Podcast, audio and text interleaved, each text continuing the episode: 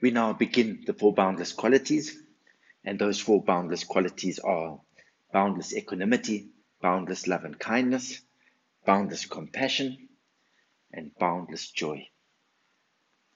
This is established on the wish that is universal for all sentient beings, is that everyone wishes to be happy and not one of us wishes to suffer. And this is true for everybody. When we have this in mind, when we meet different people, what we can do is instead of discriminating and putting them in different boxes and looking at their different size, shape, and color, what we can rather do is look at what is the same between all of us. What is the same is that this person is just like me. They just want to be happy. They don't want to suffer. So, how best can I accommodate this person in this respect?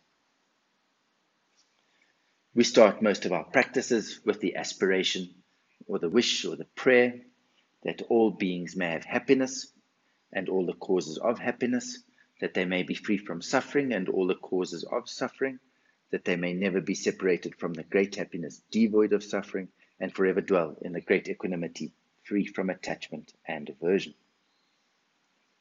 And these four lines are dealing with exactly these four boundless qualities that the wish that every single sentient being may have happiness, that they have joy, that they are free from all of their suffering.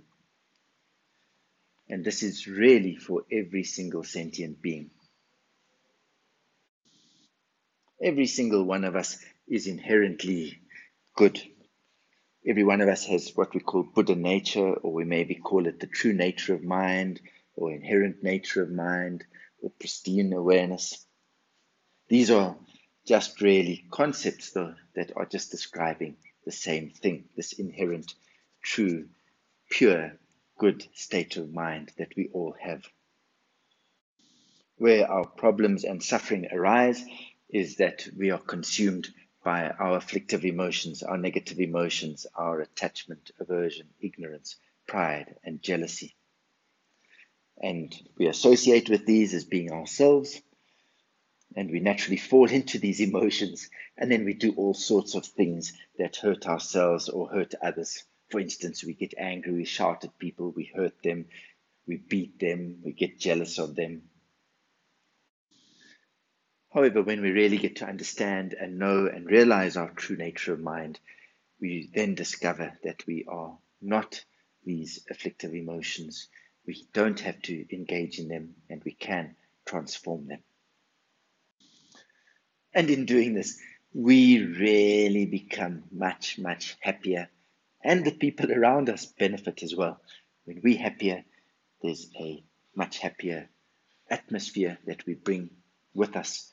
And this makes other people's lives easier as well and people feel more warmth and more trusting around you. This, however, is a gradual process of really getting to understand ourselves and our own mind and to transform it. What we'll be involved with here basically is transforming our mind with these practices of these four boundless qualities.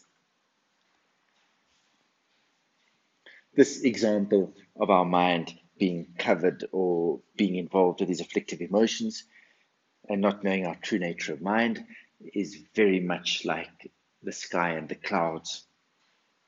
There may be many clouds in the sky, and sometimes all we see is the clouds. We don't see the sky. We might start associating with the sky being like the clouds.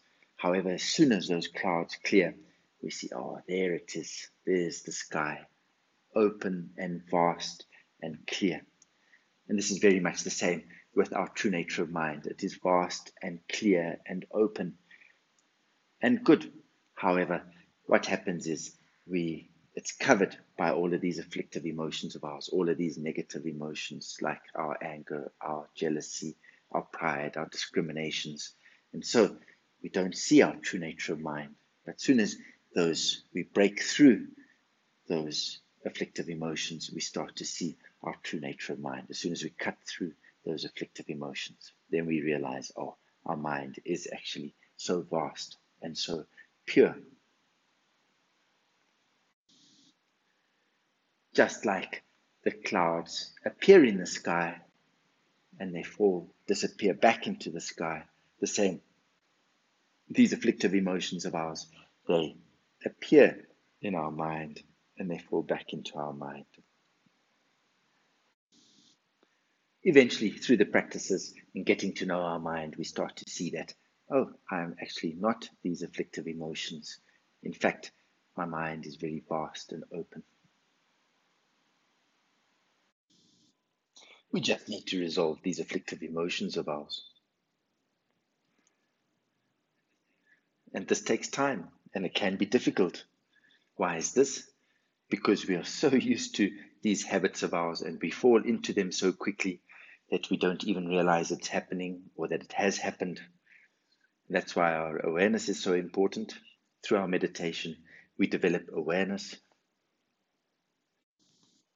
Through developing our awareness, and the better it gets, we are better able to realize when these afflictive emotions like anger or jealousy are arising, and then we can liberate them or we can transform them and the better our awareness is, the quicker we can do this so they don't have so much energy and strength. And then it's also much easier to transform them and to let them go. And naturally, the quicker we're able to do this, we less spend less time fighting with other people, arguing with other people, thinking all negative thoughts about ourselves and other people. We can let them go much quicker. And then it really, they have much less influence over our lives. They don't steal so much of our energy and our time and our happiness and influence our life so much. We start to have our own choice, make our own choices, and much more easily because we're not carried by the momentum of our previous thoughts. We have more ability to choose what we want to think. What we're thinking is also very important in the fact that our speech and our physical actions follow what we're thinking. If our mind, our thoughts are full of kindness and joy, then our speech and our actions of our, our physical actions are following that joy, are full of joy and happiness. However, if our mind and our thoughts are very angry or very upset or very depressed, then how we speak and how we act is also affected. And the way we act and speak is then also full of anger or unhappiness. And then we say things or do things that hurts other people. And when we hurt other people, we in fact also hurt ourselves. What we will be doing in these practices is starting to transform and train our mind to start thinking in terms of these four boundless qualities instead of always following our negative habits and our self grasping and our selfish way of thinking. When we realize this, when we understand this, we start to realize how important it is to know our own mind and to train it.